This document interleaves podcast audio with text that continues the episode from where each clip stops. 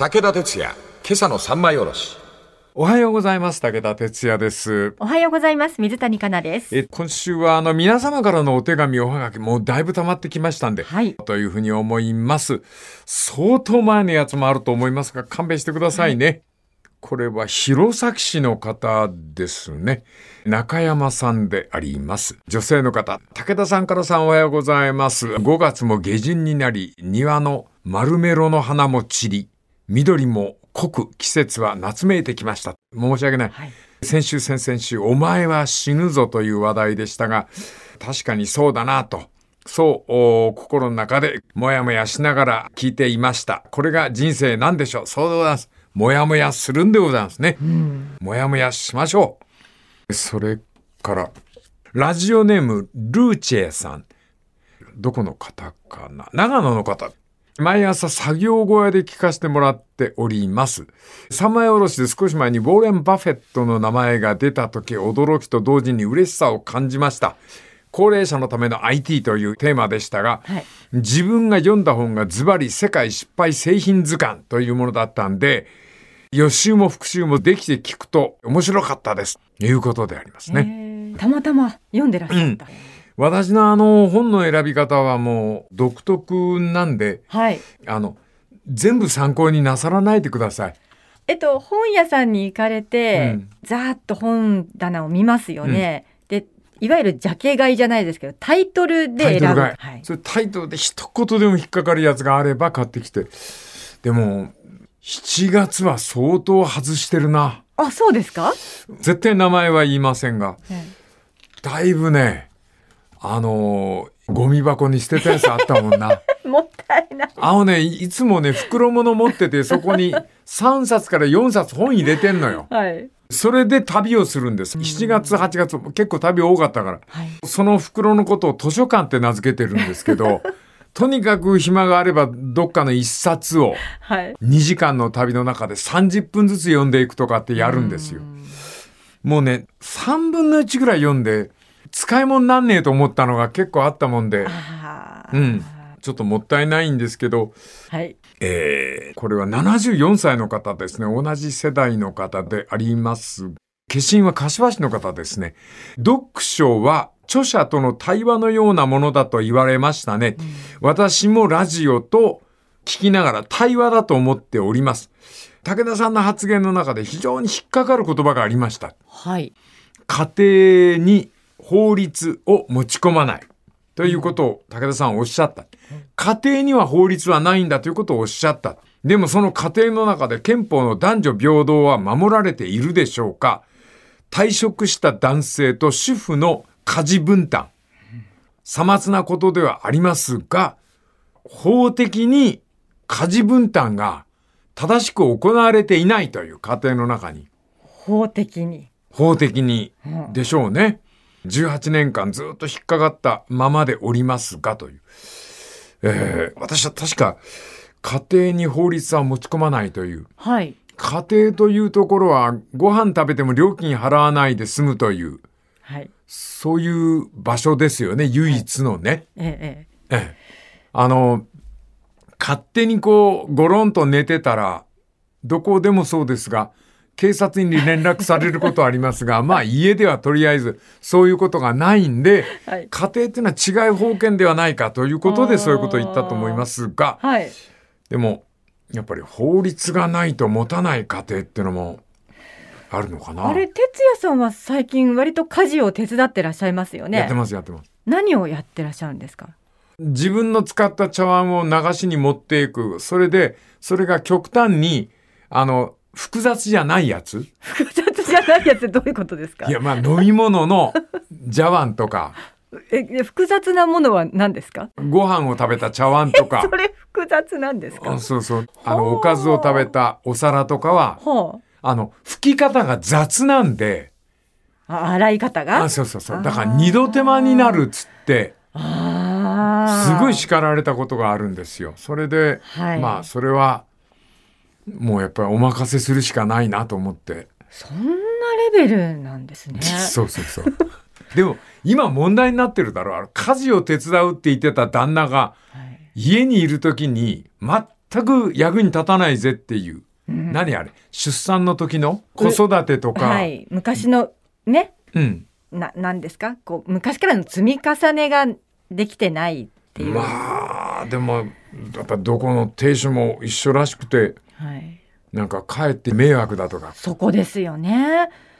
逆に女の人によっては、あの男の人がその育休？うんうん。あ、育休だ。育休うん取ると、うんうん逆に迷惑だっていう迷人も中にはよな。いるんですよね。あ何にもできないっていう。あ。うん。もう私なんかも全然ダメで、うんもう役にほとんど立たないっていう。まあ、だったら外で働いてしっかりお金と取ってこいっていうね。うん。でも逆の意味で言うと今、リモート等々で家にいることが多いから、やっぱ奥様方のイライラはたまりがちで、うちもそうですけどね。同じ空間にいたくないっていうね、うん人もいますからね。あんたも言葉きつい。人んちの奥さんだけど、きつい。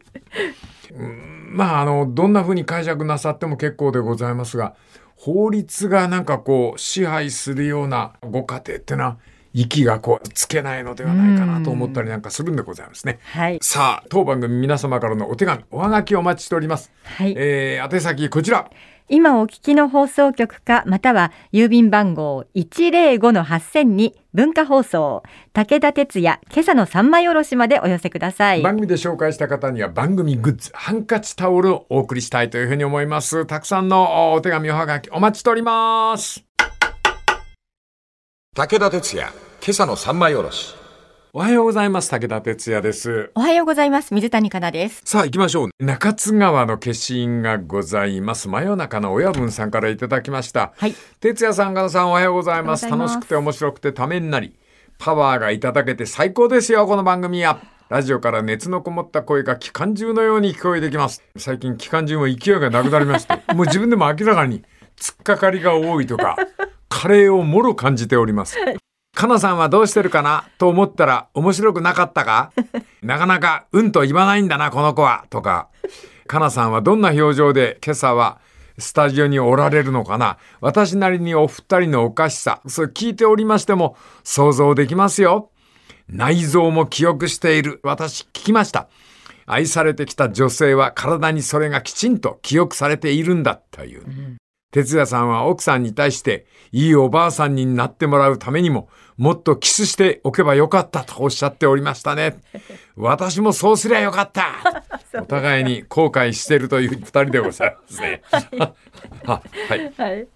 えーそれから沖縄県うるま市からの匿名の方なんであります長文の手紙、そこに書いてあった一部分だけであります申し訳ない部分紹介で哲也さんどうか自分のことをおじいさんなんておっしゃらないでくださいでも老人ネタは確かに面白い後から思い出すとじわじわ笑いがこみ上げてきますとりわけ、えー老人川柳最高ですよね。節子さんとの日常ネタも私は大好きです。はい。あとは、あーお得意の一人芝居。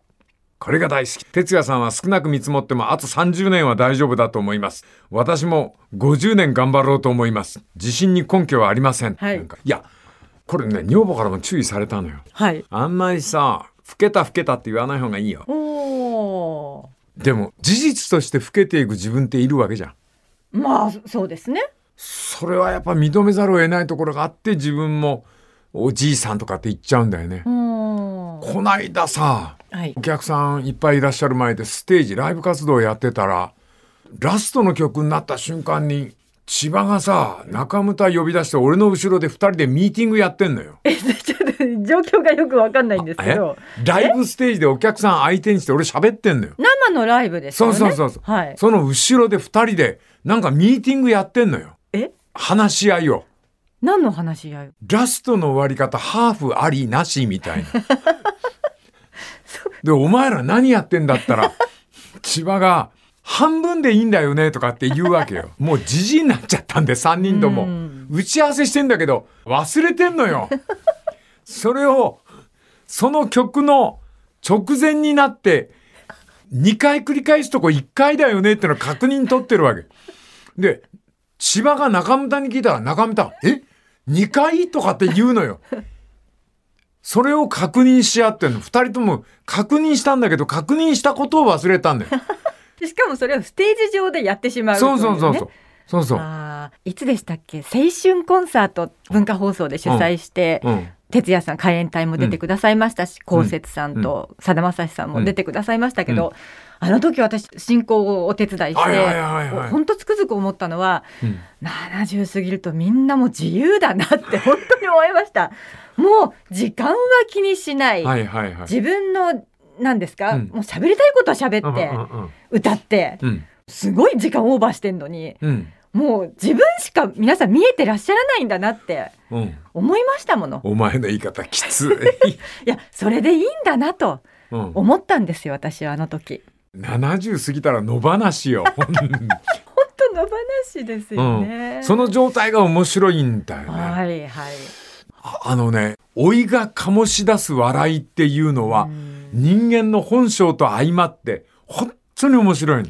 はい。ここれはあの、ちょっと一問の方申し訳ありません。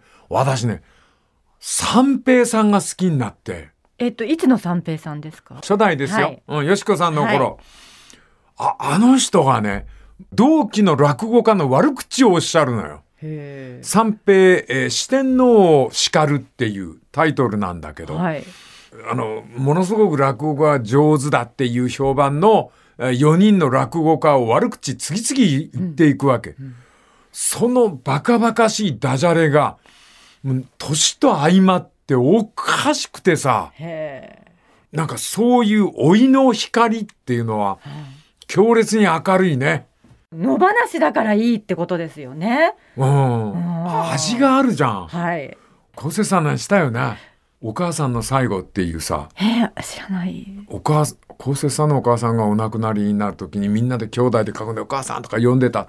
だお母さんがなんかこう話したそうになさってるから、長男の方がこう耳を近づけて、財産分けの話とか、はい。どこどこの棚になんか何百万円か入ってるからとか、なんかそういう、あの、隠し財産の話かなと思ってばっとみんな耳傾けたら、お母さんが本当はお父さん嫌いだったっていう。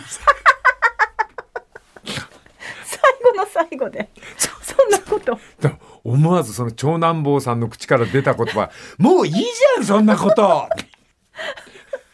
あ、いや、時間いっぱいになってしまいました。昴生さんごめんなさい、ネタ使っちゃいました。はい。さて、当番組皆様からのお手紙、おはがきお待ちしております。こちら。今お聞きの放送局または郵便番号105-8000に文化放送武田鉄矢今朝の三枚おろしまでお寄せください。番組で紹介した方には必ず番組グッズ、ハンカチタオルをお礼として差し上げたいと思っております。はいこの続きまた明日のまな板の上で。武田鉄矢、今朝の三枚おろし。おはようございます。武田哲也です。おはようございます。水谷香奈です。皆様からのお手紙、おはがき読んでおります。はい。えー奈良県にお住まいの松本さん、松本千歳さんからいただいております。こちらの番組先日初めて知りました。遅れてすいませんという方でございます。いやー、面白かった。聞いて面白かったですよ。特に福岡には古代の文字の名前がいっぱい地名になっている。それすごく面白い話でした。で、私の地元奈良はどうかというと古代百済から来た人たちが居つきまして、朝鮮語の言葉で国のことを奈良と言ったそうで、百済の人たちの朝鮮語の中から奈良というような地名がついたのだと聞きました。はい。哲也さんどうお考えですか？あ、これはごご存知ですよね？この説は、朝鮮からそのいわゆる渡来人がやってきて、奈良に都を作る。その都の基礎固めをしたのが奈良系の人だったんで、奈良としたという。私もね、そのこと一説で信じたんでありますが、別説がありましてね、うん土木工事で地面を鳴らした、ほ平らにしたっていうところから奈良ってついたっていう。う。へえ。はい。あの、韓国の方は、あの、日本の文化の大元を作ったのは、我ら朝鮮人だっていうプライドがあるもんですから、おっしゃるんですが、当てにならない。うん。はっきり申しまして、あの、そんな簡単な理由ではないということらしいですよ。はいはい。えー頑張っていろいろまた他にも勉強してください。それから、鹿児島県の森園さん。これ私の言い間違いですね。4月の放送の中で、武田さんが、えーアミロイドタンパク質のことを話しておられましたが、はい。このアミロイドタンパク質のことを狂犬病と言っておられましたが、正確には狂牛病です。ああ、な、あこれ前もそうだったっけ？そうでしたっけ？うん、なんか、牛病ね。うん。うん俺が字読み間違えたんだな。はい。狂犬じゃなくて狂牛病ですよね、問題になるのね。気がつきませんでした。はいはい。これはあの、あれですね、あの、認知症。認知症の大元になるのが、このアミロイドタンパク質があの脳の血管に詰まったということではないかというね。これあの、狂牛病の方と深い関係があるということで、はい。薬の開発が進んでいるという話でございました。それから、これも面白いなと。これは私の意見ですからね。全部当てにしないでくださいね。はいえーお名前はダメですけども、えー東久留米市にお住まいの庭のカッパさんからです。えー狂気と内臓の関係について話聞いておりました。はい。腹渡煮えくり返るっていうのは、なかなかショッキングな言葉ですな。そういえばそういえば、松本零士さんの漫画の中で、鹿児島出身の主人公が、えー怒ることですね、怒ることを、腹かいた、え？ぐらぐらしたという言葉です。私はこの表現、最初意味わからなかったんですが、面白い表現だなとお思いました。おそらくこれは間違いなく鹿児島の言葉で、福岡では使わないだろうとお思います。はい。福岡には別の言い方があるのでしょうかと考え込んでおります。あるのでしょうか？うん。これはね、はい。福岡の人間から言いますとええ、腹かいた、ぐらぐらした。これは、鹿児島の言葉ではありません。反対です。福岡の言葉です。あ、そうなんですか、は怒ることを、なぜか知んないけど、俺も不思議だなと思ってたけど、腹かいたって言います。腹かいた。うん。えー、なんか、不機嫌な女の子がいると、男の子が、その子の背中に向かって、腹かいとうとっていう。うん。から、ぐらぐらしたじゃなくて、ぐらぐらこいた。ぐらぐらこいたな。うん、頭がこうぐらぐら大きく揺れたという、こうな、なんていうのか、うん、その落胆のあまりに頭が揺れたということで、ぐらぐらこいたっていう、へえ。そういう言い方。これね、鹿児島、違う言い方だと思いますよ。鹿児島の人教えてくださいね。はい。これ、あえてでありますが、私のふるさと、これ、庭のカッパさんですな。私のふるさとの長野県では、祖父母がよく、怒りが湧くことを、業が湧く。業が湧く。業を沸かす。業は、あの、人間の業。こうなんだ。うん。やっぱりこう、人間らしい、へなんかこう、煮えたぎるという意味で、腹渡が煮えくり返るじゃなくて、業が湧く。ー相当怒ってる感じしますね。そうそうそう。業これはやっぱりいい表現だよな生々しくて、うん。あの、いいなと思いました。はいえーそれから最後にでありますが、さらりとしたやつ。長野の上田の方ですね。偽アカシアの花というペンネームでございます。何年か前の放送で英語で日記を書いているというようなことをおっしゃっておりましたが、その後、英語力はどうなりましたか？苦労話をお聞かせください。これ持ってこようと思ったんですが、英語力は全然伸びておりませんが、英語日記は続けております。いや、長くやってらっしゃいますうね。ん、もうなんか日記に向かうと、なんか日本語で書きしなくて、ただ最近あのウクライナの戦争のこといっぱい書いてしまうもんで、はい。最近詰まっているんでありますがああお時間いっぱいでございますね。当番組お手紙おはがきをお待ちしております。宛先こちら今お聞きの放送局または郵便番号105-8000に文化放送武田鉄矢今朝の三枚おろしでお待ちしています。番組で紹介した方には番組グッズハンカチタオルお礼に差し上げたいと思いますこの続きまた明日の胸板の上で武田鉄矢、今朝の三枚おろし。おはようございます。武田哲也です。おはようござざいます。水谷香奈です。これもう本当に何枚も何枚もねびっしりと番組で取り上げたことをはい。書いておられましてですね、本当にあの感謝しておりますが全部紹介できないんで一部だけでございますがこんな風に聞いておられるのかだなと感心したんであります、はい。岡山市の井口さんという方でございます。自分が興味を持ったテーマということでありますがオリオン星座三つ星と住吉大社の三神三つの神様の考察。伊達政宗と偏西風、諏訪大社と物部氏、フォッサマグマとナウマン像、風と共に去るに描かれるアメリカ南部の文化とカーネル・サンダース、ケンタッキーフライドチキンの関係。南北戦争と勝海舟のエピソードなど、私は学びましたね。当番組で。はいまた先日のアルツハイマー病との戦い、量子力学との話題にも興味はつきません。縄文文化から日本神話古墳時代。それから、藤原の鎌足の話と、百済の王子、不与宝生ですか。百済問題。はい。あの、古代史における。はい。それから、これも、この間、コンサートへ寄ったばっかりですね。岡山県の総社市にある、木之城って鬼のお城があるのよ。おそれはあの、桃太郎伝説に引っかかってるんだけど、本当は、百済を大和朝廷が助けたのいいんだけど、怒った中国が日本に攻め込んでくる。それで九州には大野城っていう、あの、城が築かれて、中国が攻め込んできたらここで戦おうって。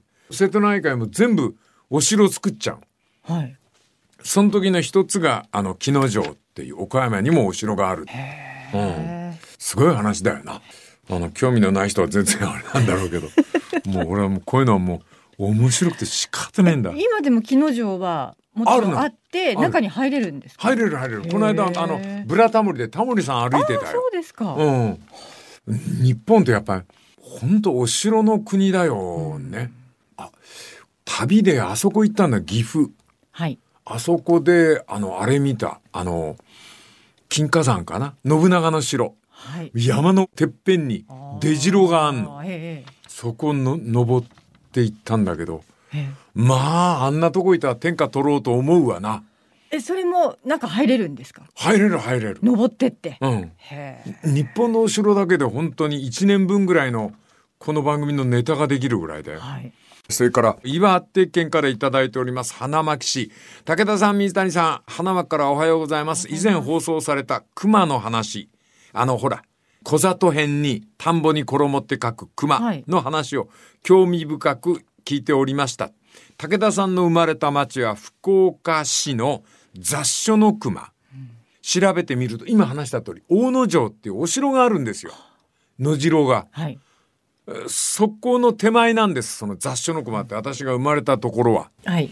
その雑所の熊っていうのが岩手県の方にたまらなく面白く耳に響いたんですって。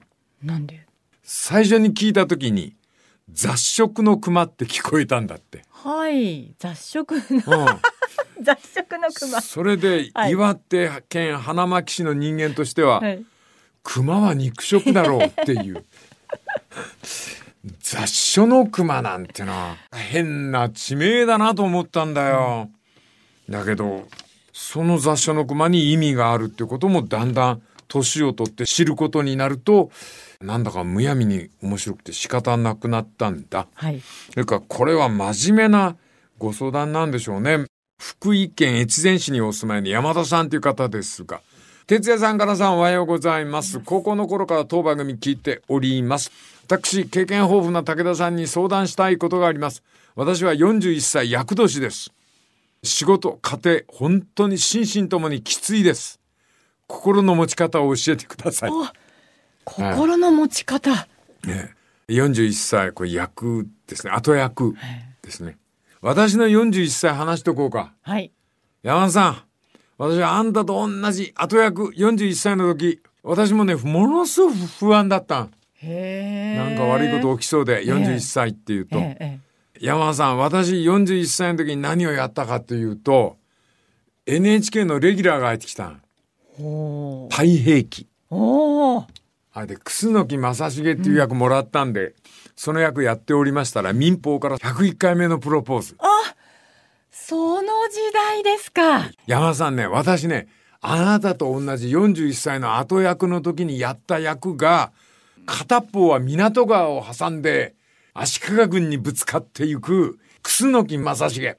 もう一方は、僕は死にませんと叫ぶ、星野達郎101回目のプロポーズ。はい。じゃあこの方心の持ち方をどうすればいいんですか。あの、厄年は最悪とか薬剤の薬って書くんですが、はい別の字もありまして、新しい役どころの役年。病気をしてもいい薬に巡り合える薬の役年。うんどの役年か。とにかく今年生きてみてください。はいというわけで皆様からのお手紙、おはがきをお待ちしております。今お聞きの放送局かまたは郵便番号105-8000に文化放送武田鉄矢今朝の三枚おろしまでお寄せくださいこの続きまた明日のまな板の上で武田鉄矢、今朝の三枚おろし。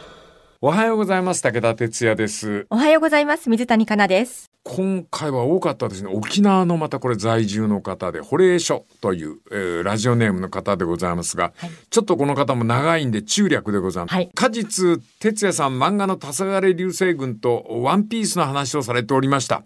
聞いてるうちに私、ん？とこう疑問に思ったことがあるんです。ワンピースは黄昏流星群に比べ漫画が新しいので、小回りに目と頭がついていかないと、武田さんおっしゃって、かなさんも同意されておりましたが、はい本当にそうかな？おドキッとしない？はい本当におっしゃったことが正しいかどうか実はね調べてみたんですよ。そしたらなんとワンピースは1997年平成9年8月4日少年ジャンプでスタート。うんで黄昏流星群はというと1995年平成7年11月号ビッグコミックオリジナルでスタート。はいだからこの2作品たった2年しか違わない。でも、ワンピースの小回りに私らついていけない。はいで、この方、あ、ホレイショさん曰くでありますが、これはね、始まった年齢ではなくて、作者の年齢と関係があるんじゃないか。あと申しますのは、1947年生まれの広金健二さんは75歳で、昭和50年生まれの小田さん、ワンピースの作者の方は47歳。うんですから、年齢、作者の年齢が違うから、自然と小回りが違うのではないかという。はいなるほど。えーあの、講義でも上げ足取りでもありませんからっておっしゃっておりますんで、調べて面白かったんでしょうね。PS で、まな板の生音。どんな楽器で演奏してるんでしょうか？まさか本物を叩いているんじゃないでしょうね。え、そっちですね。本物を叩いておりますんで、よろしくお願いします。毎回生で、はい、毎回生で。それから、これはやっぱわ私だからでしょうね。富山県魚津市の方で広田祐介さん。コロナを超えて内田達る武道論を語っておられました武田さんは。私も4年間合気道やっておりましたんで、あの、内田先生のおっしゃる半分諦める、終わった瞬間に初めに戻っている、いつく等々の話は面白うございました。競技武道とは異なる合気道は、型稽古でございますんでね。すごく興味が湧きました。はいそれからもう一枚が長野県の上田市の方ですね。武道の話で斬新の話、興味がありました。私は高校の時弓道をやっていましたが、弓道の一連の動きの中に斬新というのがあるんですよ。へ武道の中で斬新、心を残す、あるいは体を残す。これとても大事なしまい方なんですね、という。はいこれ今、私、合気道論を少し整理してるんですよ。はい書き物にして。まあ、語るのも難しいね。だけど、挑んでおります。合気道を始めて何年になります？8年。8年うん。うん柔道とやっと並びましたね。はい合気道で自分も変わってきたのかなってうん思います。哲也さんの人生に影響してますもんね合気道ってねなんかね、うん思う。はい型稽古でありますんで、取っ組み合い等々は一切ないんでありますけども、なんていうのかな、こう、技をお互いにかけ、かけられて、こう練習するんでありますけども、いろんなことを考えさせられましてね、はいいい学びになっております。かなり言ってくれましたけど、やっぱ変わったよな。あの哲也さん拝見して、うんなんかいい体になったなって思ったんですけどね、皆さん驚かれるかもしれない。手や足の形がね、変わってくるんですよ。筋肉のつき方がちょっと違ってきましたよね立ち上がってふくらはぎとかあとももの内側とか今めくってくださってますけれども あもうもう結構ですよ なんか昔と違ってきてる感じがします。筋がいっぱい入ってくるのな。はい、それです。それと、一番驚いたのは、足の指が開くようになったの。それ前起動やってごらん。自分家の子をやってるんだろ。じゃあ息子にもやらせてみますけど。綺麗に開くようになるから。ええあ、なあれ、んで？畳捕まえるときに、足の小指開いて、自分の足のポジションを知っとかないと、技出ないのよそう。いうことなんだ。へえ。あと俺足の指の股切れたんだよ。広げるから、冬なんかやってると切れちゃうの。そんな？そんなよ。今でこそ青技は食らわなくなったけど、青技だらけになったもんね。へえ。まあ、あの、これがどんな風に人間の心理にこう影響、わ、技は言っときますが大したことないんですよ。もう8年もやっても全然大した技は繰り出せないんですが、心理に食い込んでくるんですよね。いいっぱいいろんな先輩からそうじゃないです。武田さんそうじゃないとかって言われて、師匠からも言われて、館長からも、から道場長、若先生からも言われて覚える。で、昨日別の先輩やってたら、それじゃ初めての人、怪我しちゃうよって言われて。すごいですね。あ合気道の気の使い方っていうの。技として正しいのはあるんだけど、それが道場で受けをやってくれる、技を受けてくれる人とやってて、絶対に怪我をさせないっていう技をもう8年やってたら使い分けないとダメだよって言われて。やっぱ変わるよな、人間として。勝てばいいじゃんじゃ済まないんだよ。時間いっぱいになってしまいました。チャンスがありましたら、合気道話続けたいと思います。当番組皆様からのお手紙、おはがきお待ちしております。今お聞きの放送局または郵便番号105-8000に文化放送武田鉄矢今朝の三枚おろしでお待ちしています。番組で紹介した方には番組グッズ、ハンカチタオルをお礼として差し上げたいと思っております。はいお手紙、おはがきお待ちしております。この次また来週、別のネタでご意見伺いたいと思います。